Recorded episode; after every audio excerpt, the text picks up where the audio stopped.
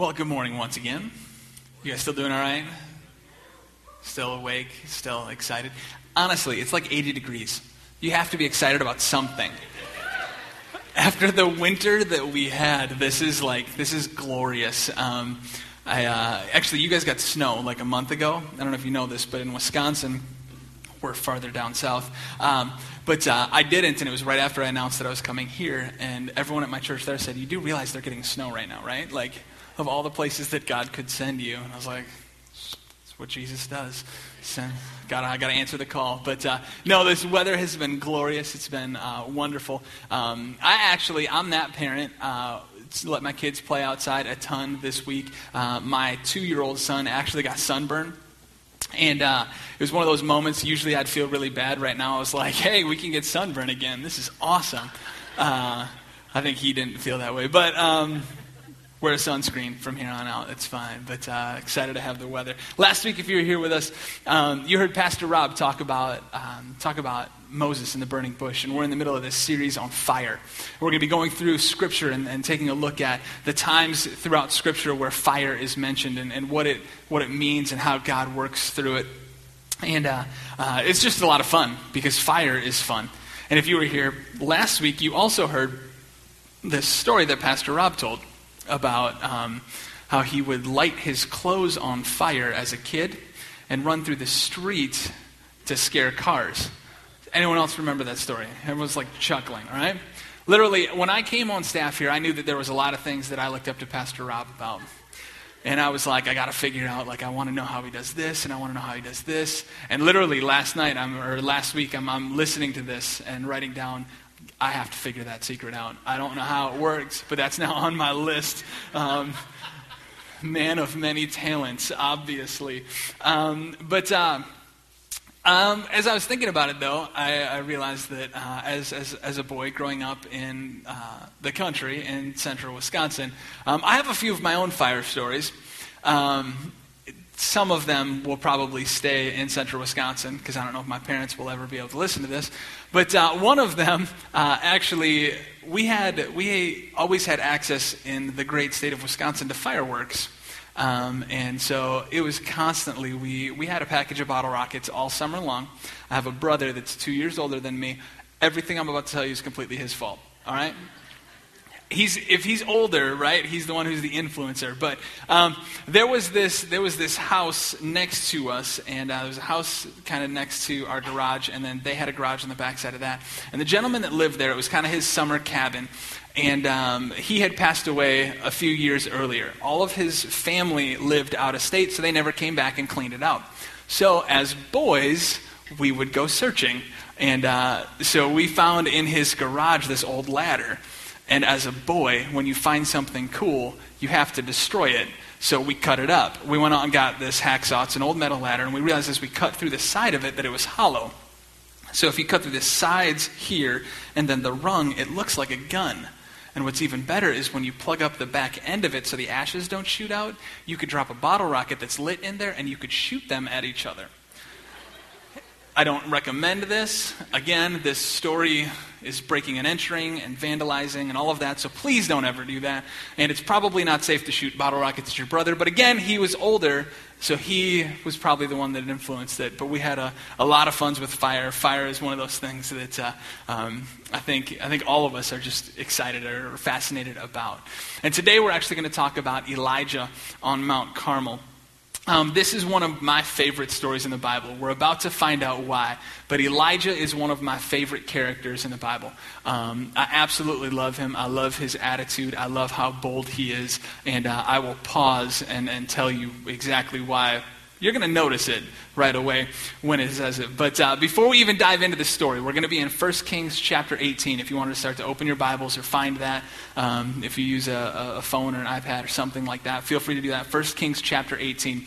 But before we even start there, let me give you some background of what's happened so we can set the stage for this story.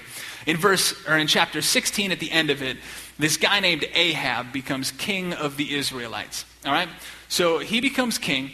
He doesn't follow God, right? He marries a woman named Jezebel. She's from the land of Canaan, and they start to follow the god of the Canaanites, is this god named Baal. So instead of following God, they're starting to follow Baal. Baal is interesting because Baal is actually known as the rain god. He's the god that rides on the clouds, some mythology would say. So Baal, really what he did is he sent the rain. He was in the thunder. He was in the storms. That was who Baal was. He was extremely important in Canaan. Canaan is a land that is completely landlocked. So without rain, crops don't grow. The Israelites came out of captivity in Egypt. In Egypt, the Nile runs right through the middle. And the Egyptians had figured out this intricate irrigation system, pulling water from the Nile so that even during drought, they could sustain for a while. But in Canaan, if their god Baal, or so they thought, if he did not show up, if he didn't show up with rain or storms, literally there was no food, there was no sustenance, there was no life at all. So that's where we're at. Ahab is serving Baal. They believe that he is this rain god. And then in chapter 17, Elijah, who's a prophet of God, walks in. 17, verse 1 says this. It says, neither dew nor rain except by my word. All right? So he comes in and says to King Ahab that God has told me there will be no rain. Pretty much what God is saying here is going, all right, you think Baal can bring rain? Deal. I'll give him a shot. I'm just going to back away for a little bit, and let's see what happens. It also says that over the next few years, there was no rain and not even any dew on the ground. So that's where we pick up. We're in the midst of an extremely deep drought, and we're going to pick up in chapter 18, verse 17. And we're going to read a lot of scripture today, so we're going to kind of break it up, and so we'll read a chunk, and then we'll talk about it a little bit, and then we'll read another chunk. But we're going to be reading most of chapter 18, starting in verse 17, if you wanted to read along. It says this. When he saw Elijah, this is Ahab now, he sees Elijah. He said to him, is that you, troubler of Israel? Again, they're in the middle of the drought, and he's convinced because Elijah was the one that said, except by my word. So he's not happy with Elijah at all. This is the king, O troubler of Israel. I have not made trouble for Israel, Elijah replies, but you and your father's family have. You have abandoned the Lord's commands and have followed the Baals. Now, summon the people from all over Israel to meet me in Mount Carmel, and bring 450 prophets of Baal and the 400 prophets of Asherah who eat at Jezebel's table. So Ahab sent word throughout all of Israel and assembled the prophets on Mount Carmel. Elijah went before them and said, how long will you waver between two opinions? If the Lord is the Lord, if the Lord is God, then follow him. But if Baal is God, follow him. But the people said nothing. Little backup, or a little background on the people of Israel here, as we're about to talk about this. The people of Israel, again, if you're familiar with Scripture, familiar with the Old Testament, they're extremely fickle people, all right? God delivers them from captivity, from the Egyptians. And they're like, yay, this is great, we're free for like a whole day. And then they're like, oh no, there's a sea, we're all going to die. And then God delivers them from that again. And they're like, hey, we made it to the other side. And then they don't have food. And then God sends them food. And then they're like, it's not the right kind of food. And they're back and forth the entire time. These are the type of people, though, that you constantly see them throughout Scripture going back and forth. And what they're doing is they've always tried and give God an escape clause. They'll always try and say, all right, God, you know what, you're all right. I like you, and when you come through for us, when you give us manna, when you split the Red Sea so we don't get killed by all the Egyptians, whatever, hey, we're on board with that. But if we're in a drought, maybe we'll pray to Baal too, because he's the rain god. So, you know, if we can do kind of both and we just kind of try both sides of it, then it's best of all worlds, right? Not what God wants. Not what God wants in our life. But that's what he's dealing with the Israelites. Truth of the matter, though, is that God doesn't need our backup plans. How many of you guys know that God doesn't need our backup plans? Frankly, I think over and over again, he's insulted by them. And here you've got the Israelites who have a backup plan for God. And this backup plan is the God of Baal. It's easy to point this stuff out. So often we can read through scriptures, and for those of us that know the end of the story, it's really easy for us to jump on Elijah's side. And we're like, man, those Israelites, I can't believe them. I don't know why God would even keep them around. But when we really look at our own lives, how much are we like the Israelites? How many times in our own lives, if we had to be honest with ourselves, I'm not going to ask you to raise your hand, so just be honest with yourself internally, would you say that you've made a backup plan for God? I know that even when I was called into ministry, I was called into ministry as a junior high student at Spencer Lake Bible Camp, kind of the Lake Geneva of Wisconsin. And I remembered I was so excited. I was gung-ho about ministry. I was going to change the world for like a week.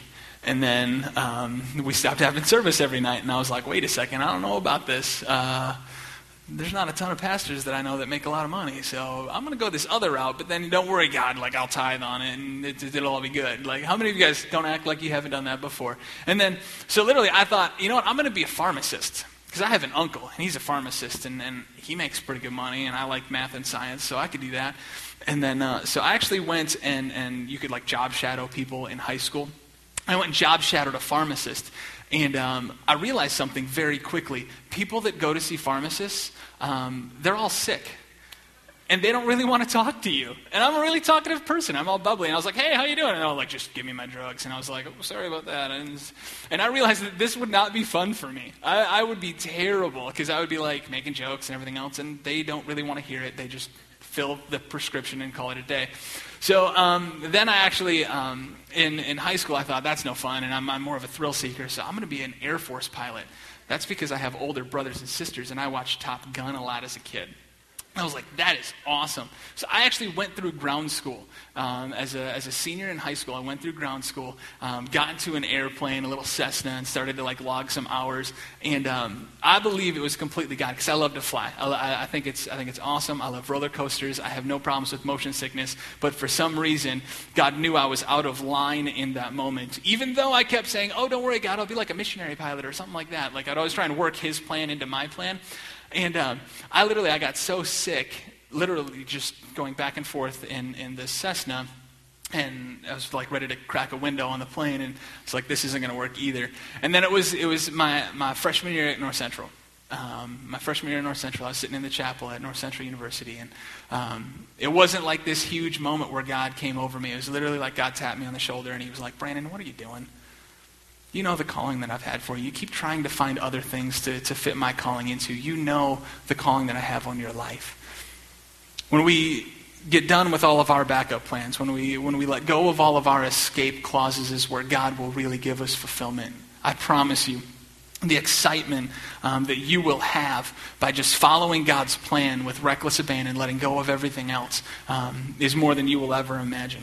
But what we see here in verse 21, though, is we see Elijah stand before the nation of Israel. It says he went before all of the people. And you need to realize that the nation of Israel was literally a nation. It was millions of people. So he's got the 850 false prophets, 450 from Baal, 400 from Asherah, and the nation of Israel that says, meet me at Mount Carmel. Okay? Millions of people. Literally like saying, here's the deal. Grab your 850 false prophets and let's summon the entire population of the Twin Cities. Meet me at Buck Hill. It's going down. All right? Maybe not completely Buck Hill, but it's more fun that way. So this is where they're at. So he's talking to now the entire nation of Israel. And in verse 21, he says, how long will you waver between two opinions? If the Lord is God, follow him. But if Baal is God, follow him. Make up your minds, people. That's what he's saying to him. Choose one or the other. You can't serve two gods. If you want to choose one, go for it. But just stand for something. And at the end of verse 21, it says this. It says, but the people said nothing. Not one person out of the millions that were there would step forward either way. The Israelites in this moment were actually in jeopardy of losing their identity. They were actually in this moment where they were going, you know, we don't want to offend anybody. We're in the land of Canaan, so maybe if we just kind of like stay over here, but yeah, we're Israelites, so yeah, we can have this part over here, and they know that. The problem was they didn't want to actually stand for anything, and they were losing their identity, which is funny because we serve a God. And in 1 Peter 2:9, it says that you are a chosen people, a royal priesthood, a holy nation, God's special possession, that you may declare the praises of him who called you out of the darkness into the wonderful light. We are a chosen people. The Israelites were a chosen people. God wanted to set them apart, and they weren't willing to make a stand for anything. Too often, I think we are worried about making a decision, and we want to keep our backup plan, and we're not willing to go all in for what God has for us. But God wants us to follow his plan. Continuing on, verse 22. It says, "Then Elijah said to them, I am the only one of the Lord's prophets left, but Baal has 450 prophets. Get two bulls for us, let them choose one for themselves, and let them cut it into pieces and put it on the wood, but do not set fire to it. I will prepare the other bull and put it on the wood and not set fire to it. Then you call on the name of your God, and I will call on the name of the Lord. And the God who answers by fire, he is the God." Then all of the people said, "What you say is good." Pausing for a second, here's what he did. He literally set up a challenge between two gods in the middle of Baal's wheelhouse. All right? Remember, Baal is the god of thunder and storms and lightning. Hey, fire from sky. So literally he said, here's the deal. If your God is real, I'm actually going to, this isn't going to be something off to the side. I will set up something that says, your God who sends fire from the sky, or so you think, let's see if he can actually pull it off. Then my God will step into your fictional God's wheelhouse and show you who the real God actually is. So that's why the people here are going, oh, this is good. This should be easy for Baal. But we hear the rest of the story. Verse 25, Elijah then said to the prophets of Baal, "Choose one of the bulls and prepare it first, since there are so many of you. Call on the name of your God, but do not light the fire." So they took the bull given to them and prepared it. Then they called on the name of Baal. From morning till noon, "O Baal, answer us," they shouted. But there was no response. No one answered. And they danced around the altar they had made. Then, my favorite verse in the entire sentence in the entire Bible, and why I love Elijah. Verse 27, "At noon, Elijah began to taunt them." Okay, that's funny, all right? Just know, if some of you walked in here today and you were like, oh, I don't know about this whole church thing, and I think the Bible is all like traditional and everything else. No. Elijah gets awesome right here. Verse 27, "At noon, Elijah begins to taunt them. 'Shout louder,' he said. 'Surely he is God. Perhaps he is deep in thought, or busy, or maybe traveling. You know what? Maybe he's sleeping. Maybe he just needs to be awakened.'" Actually, the New Living Translation says, hold on, maybe he's relieving himself. It's just scripture, people. It's just scripture. Exactly. And thank you, Elijah just became one of your favorite characters in the Bible too. So, all of this taunting is going on. "So they shouted louder and they slashed themselves with swords and spears, as was their custom, until their blood flowed. Midday passed. They continued their frantic prophesying until the time of the evening sacrifice. But there was no response. No one answered. No one paid attention. Then Elijah said to all of the people, 'Come here to me.' They came to him, and he repaired the altar of the Lord, which was in ruins. Elijah took 12 stones, one for each of the tribes descending from Jacob, to whom the word of the Lord had come, saying, 'Your name shall be Israel.' With those stones he built an altar in the name of the Lord, and he dug a deep trench enough to hold 2 seahs of water. He arranged the wood, cut the bull into pieces, and laid it on the wood. Then he said to them, 'Fill 4 jars of water and pour it on the offering and on the wood.' 'Do it again,' he said, and they did it again. 'Do it a third time,' he ordered, and they did it a third time. The water ran down the altar and even filled the trench." Let's pause for a second here. This water is significant. The first thing that we notice is I think, in our time, is that obviously water makes things hard to burn, all right? And that's usually where our minds go, and we sit there and go, oh, he's dumping water all over this thing, and this is going to prove that he can't light it, that only this has to be an act of God, because this thing is drenched. There's water all over the place. But there's another hidden thing here, and you have to remember this. They're in the middle of a drought. They've been in a drought for 3 years. So can you imagine the people that are standing there watching Elijah in their minds waste this precious resource? If this doesn't happen and if rain doesn't show up, to dump that much water on an altar and waste it, Elijah's sunk. So imagine even the people that are sitting there going, I can't believe you're doing this. Like, okay, if your God wants to send fire, that's fine, but leave our resources out of it. But what Elijah is saying here to the mass of Israel right here, what he's saying is that not only can God still burn it, water doesn't matter, he can still light this thing on fire, but number two, that God is still the God of your resources. He can still provide everything that we're about to dump in here, everything that you feel attached to, that you think is a precious commodity, God can replace it all. He can send the miracle, but he can also send the provision after the miracle. And I think one of the reasons that God loves to send those miracles is because he loves our bold prayers. God loves bold prayers. Elijah easily could have just stepped up, and Elijah could have just put everything there and said, God, send fire. But he was a guy who wanted to make sure there were no escape clauses. You know what? We're going to throw water on this thing. He's the guy who stood in chapter 17, verse 1, we talked about that at the beginning, stood in Ahab's presence and said, there's not going to be a lick of rain, not even dew, all right? There's not going to be moisture, period. There's no contingencies there. There's no escape clauses of going, oh, I didn't mean this part. No, nothing. Elijah's literally saying here, God can do everything. My bold prayers is because I believe that God will do this. God loves our bold prayers. Hebrews 4, chapter 4, verse 16 says, so let us come boldly to the throne of our gracious God.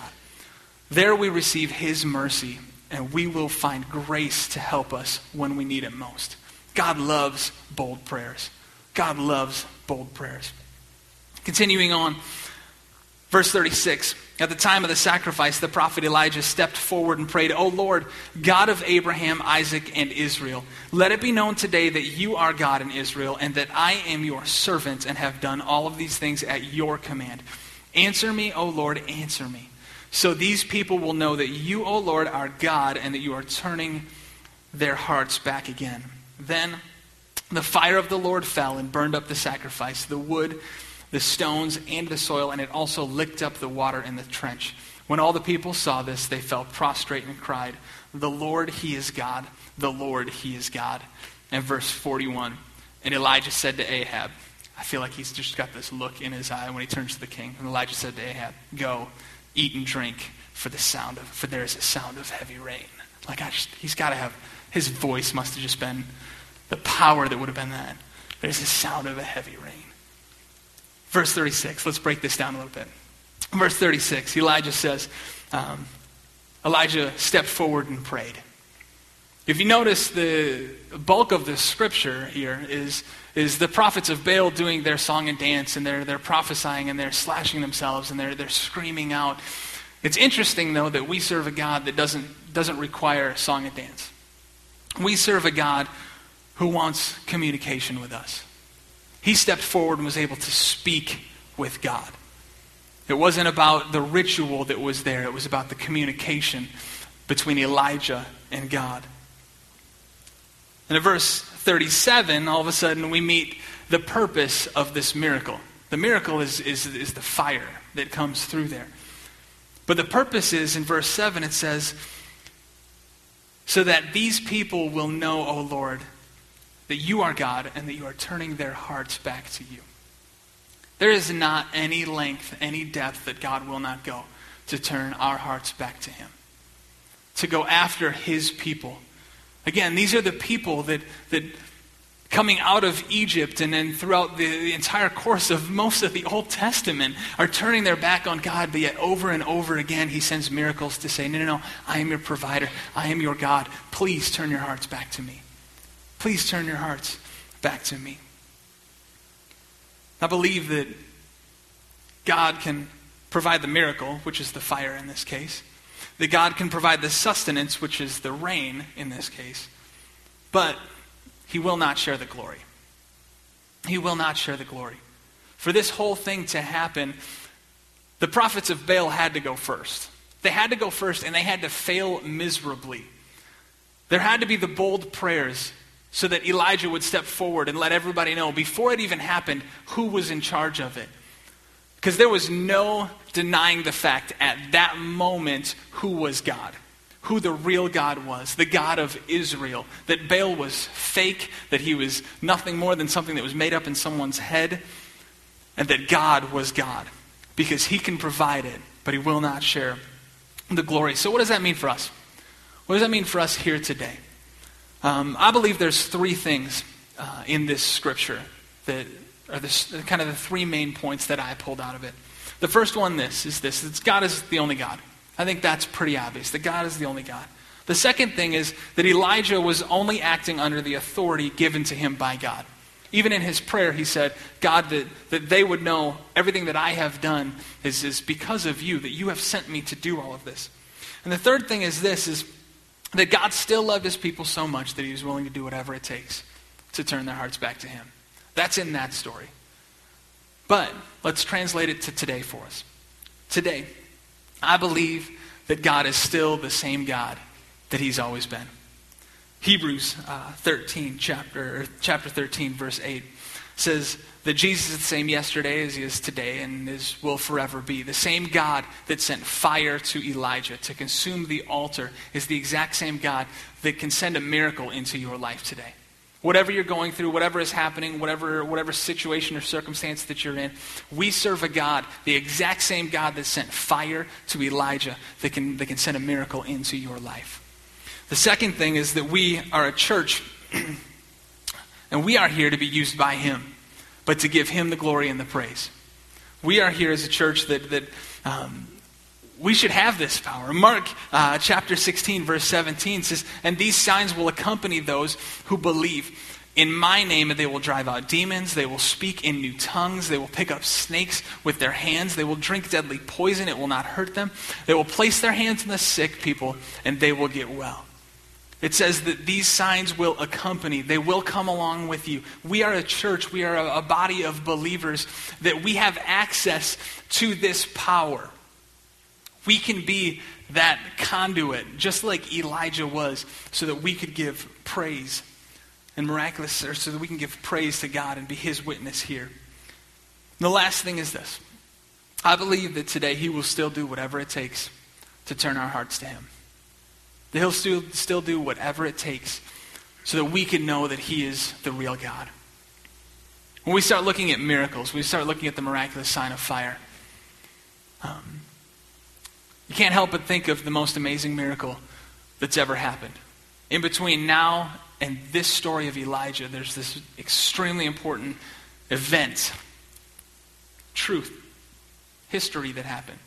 It was that God sent his son Jesus to live on this earth and to take our punishment, to die on a cross, so that we could be free, so that we could experience freedom, so that we could experience salvation, communication, relationship with God.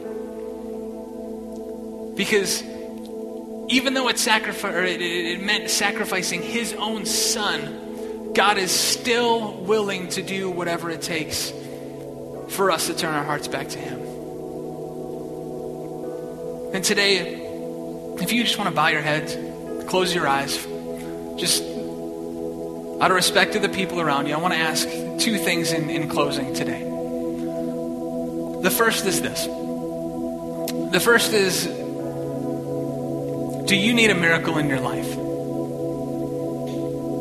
I don't know your situation. I don't know if it's provision and finances. I don't know if there's a relationship that has been broken. So funny, so often with relationships we'll say, it would take a miracle to mend that. That's funny. I know a God who does miracles. I don't know what your situation may be, but today, with every head bowed and every eye closed, if you want to proclaim today that you need a miracle, but you believe God for it, if you just want to slip up your hand and say, "God, I need a miracle. You know my life. You know where I'm at. Thank you. Thank you." There's hands all across the place. I want you guys to know right now, I believe we serve a God who does miracles. And I'm going to pray for you in my closing prayer today that God shows up in mighty and miraculous ways, because we still serve a God who's the same today as he was in Elijah's time. He can send a miracle into your life. The second one is this, if you want to go ahead and put your hands down. The second one is this, is if you're here today and maybe in the midst of it all, you realized, or maybe God laid on your heart, that you're a little bit more like the Israelites than sometimes we want to admit.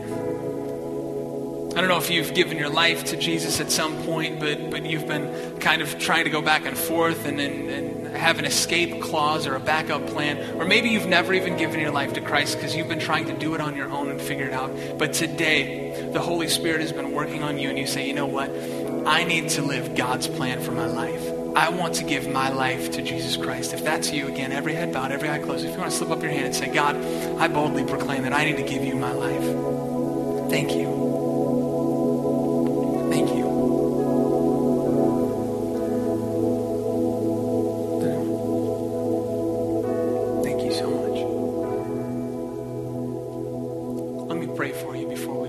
God, I thank you so much for today. God, I thank you that in the midst of it all, in the craziness of it all, you still speak to us. And I thank you that we serve a God who is living and who is active. Lord God, that you can still do miracles today. And Lord, I pray for those that raise their hand. I pray that you enter into their situation, Lord God. Only you know what it is. And Lord God, you touch their lives, that you send a miracle. Lord God, whether it be provision, whether it be relationships, whatever it may be, Lord God, I pray that you show up in a mighty and miraculous way today. Lord God, we as your people promise to give you all the praise and all the glory. We know that it is only by your name and by your power that this happens, but Lord, we boldly approach your throne saying, this is where we need it. This is where we need your grace. This is where we need your mercy, Lord God. Enter into this situation. And Lord God, I pray for those today that lifted their hands to turn their hearts back to you. God, I thank you so much for the greatest miracle of all, salvation. That we, even though we are sinners, even though we have turned our back on you and failed over and over again, you have provided a way for us to still spend eternity in heaven with you. And Lord God, we know that it is only by a relationship with you. God, I pray right now for those that lifted their hands. I pray that you draw them closer to you. I pray that you become real in their lives, Lord God. Lord, and we promise in all of this, as you turn our lives around, as you send miracles, Lord God, we promise to give you all the praise and all the glory. We will not forget. We will not turn our backs, Lord God, because we know that it is not by our strength, not by our power, not by our might, but by the Spirit of your Son, Jesus, by the Holy Spirit of God. And we thank you for that. In Jesus' mighty name we pray today. Amen. Would you go ahead and stand with me? I'm going to ask the prayer team to start to make their way forward. I want to say this. If you raise your hand and you need a miracle, I encourage you to come forward. That last part of the verse in Mark chapter 16, verses 17 and 18, it says, and they will lay hands on you, and the lame will be cured, or the sick will be healed. These are the people that we have for you. These are people who are prayed up. They're ready for this moment. They're excited to lay hands on you and pray with you and pray for you so that God can do a miracle. There's something really cool about this story is that God used Elijah. He didn't have to. Last week we talked about the fire and the burning bush. That was God. God was alone and he used his own miracle, his own presence to speak to Moses. This one, God used Elijah. And I believe that God is going to use these people up front and work through them to give you the miracle that you need. I believe that. Second of all, those of you that raised your hands for salvation, to turn your hearts back to God, there's a booklet. It's called Now What? It's a great little booklet. It's short and it just kind of walks through what your next steps are, how to get involved, how to start reading scripture, takes you through salvation and what that really means in your life. I encourage you to come on up, pray with one of these guys, let them know the decision that you made, and grab one of these booklets from them. They know where to find them, just so that we want to make sure that we walk alongside you. That's why we're here as a church. Just so you know, none of us are perfect. We've all screwed up multiple times. But we as a church are here as accountability to help each other go through this thing called life, go through this thing called salvation and Christianity, and follow Christ the best that we can. And it's so much easier when you do it in community. I encourage you to be a part of that. I encourage you to step out and tell somebody you made that decision today. I'm excited for what God's going to do throughout the course of this week. Are you? All right, it's going to be good. Thank you so much. I'm excited to see you next week. Feel free to come on up, use the prayer team. If not, we'll see you next week. Thank you so much.